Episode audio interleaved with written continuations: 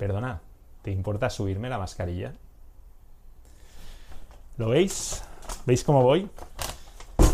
Pues eso es lo que pasa, que cuando tú vas cargado, se te cae la mascarilla. Entonces ocurre algo, y es que si nadie te la sube, tienes que dejar las cosas en el suelo y subírtela tú. Y esto no es un consejo de sargeo, no es un consejo de repartir flyers. Sabéis que cada día me lucra menos el sargeo activo, el sargeo palmante, el sargeo desparetizante, es decir, salir a sargear, pero al mismo tiempo cada día me lucra más el sargeo ganador, que es que tú tengas una vida que mientras persigues esos sueños, esas metas, sin desviarte mucho de tu camino, vayas repartiendo algún flyer, vayas haciendo alguna cosita, eso me parece una auténtica pasada por todos sus efectos. Pero te decía que esto no es consejo de sargeo, de hecho tengo mis dudas, esto lo quiero consultar con un abogado y por favor no hagas nada sin asesorarte antes con un abogado para saber si es legal o no. Porque yo no sé el tema de la mascarilla y de la distancia social y todo eso, no sé hasta qué punto es legal pedirle a alguien que te suba la mascarilla, tal y como están las cosas. A mí puede no gustarme esa ley, pero la ley es la ley y como comprenderás, yo como figura pública no te voy a aconsejar algo que no sea legal. Pero sí que creo que es interesante para que te inspires y para que te vengan ideas de cómo prácticamente cualquier circunstancia se puede aprovechar. Insisto que tampoco tengo claro que sea ilegal y por eso lo quiero consultar con un abogado y te sugiero que hagas lo mismo.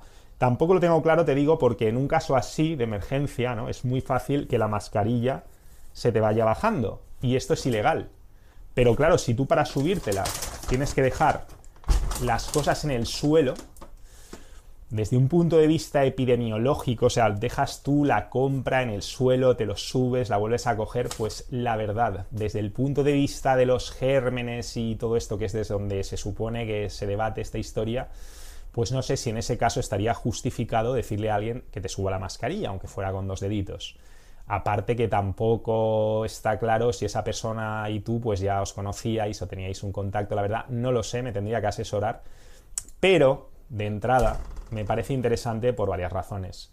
Me parece interesante porque por un lado te serviría de test, si fuese legal, insisto, para ver si esa persona está como muy a saco, como muy a saco con la normativa oficial, como muy... ¿Vale? Porque a mí ese tipo de personas no son las que más sintonizan conmigo. Vamos a dejarlo así, vamos a dejarlo en que esas personas y yo no, no tenemos la, la mayor sintonía del mundo. Pero es que además luego da mucho juego, porque luego siempre puedes decir que es una excusa, que realmente pues has visto a esa persona, te ha llamado la atención algo de su hada, y que, claro, en un momento así de emergencia luego le puedes pasar el muerto, preguntarle tú qué habrías hecho en mi situación, puedes lanzar una demostración de alto calibraje, dejando claro que eso pues no es lo más normal del mundo, que no lo haces todos los días. Si te dice algo, le puedes, con lo, con lo que te digo, de pasar el muerto, invitar a esa persona que empatice contigo, a que se ponga en tu lugar, a que se ponga en tu piel y, diga, oye, pues es verdad, ¿yo qué haría? Me parece mal, me parece mal que si una persona me llama la atención y no la voy a volver a ver en la vida, intentar mantener algún tipo de, comunicación con esa persona, abrir una posibilidad, una puerta que no existía. Realmente estoy siendo hipócrita, realmente no. Aunque insisto, esto no, no vayas al modo lógico, ¿eh? todo esto es de un punto de vista emocional, ya sabes que tienes que cambiar sus opiniones o sea, perdón, sus emociones, no sus opiniones. Y esta es la idea. Te lo digo porque vas a obtener todo tipo de reacciones, vas a desarrollarte cuando repartas flyers.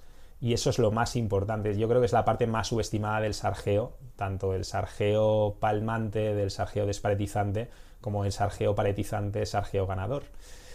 Y, y esto, insisto, da pie a todo tipo de, de situaciones, de situaciones, de juego.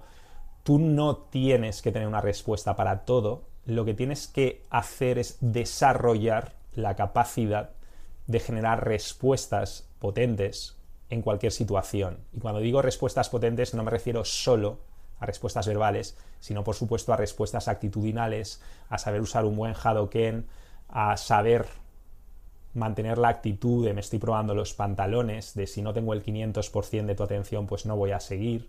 Se puede hacer de formas muy graciosas, sin entrar en guerra de egos. Pues yo a veces he dicho, no, no, no, que si no me haces caso luego tengo pesadillas, tal.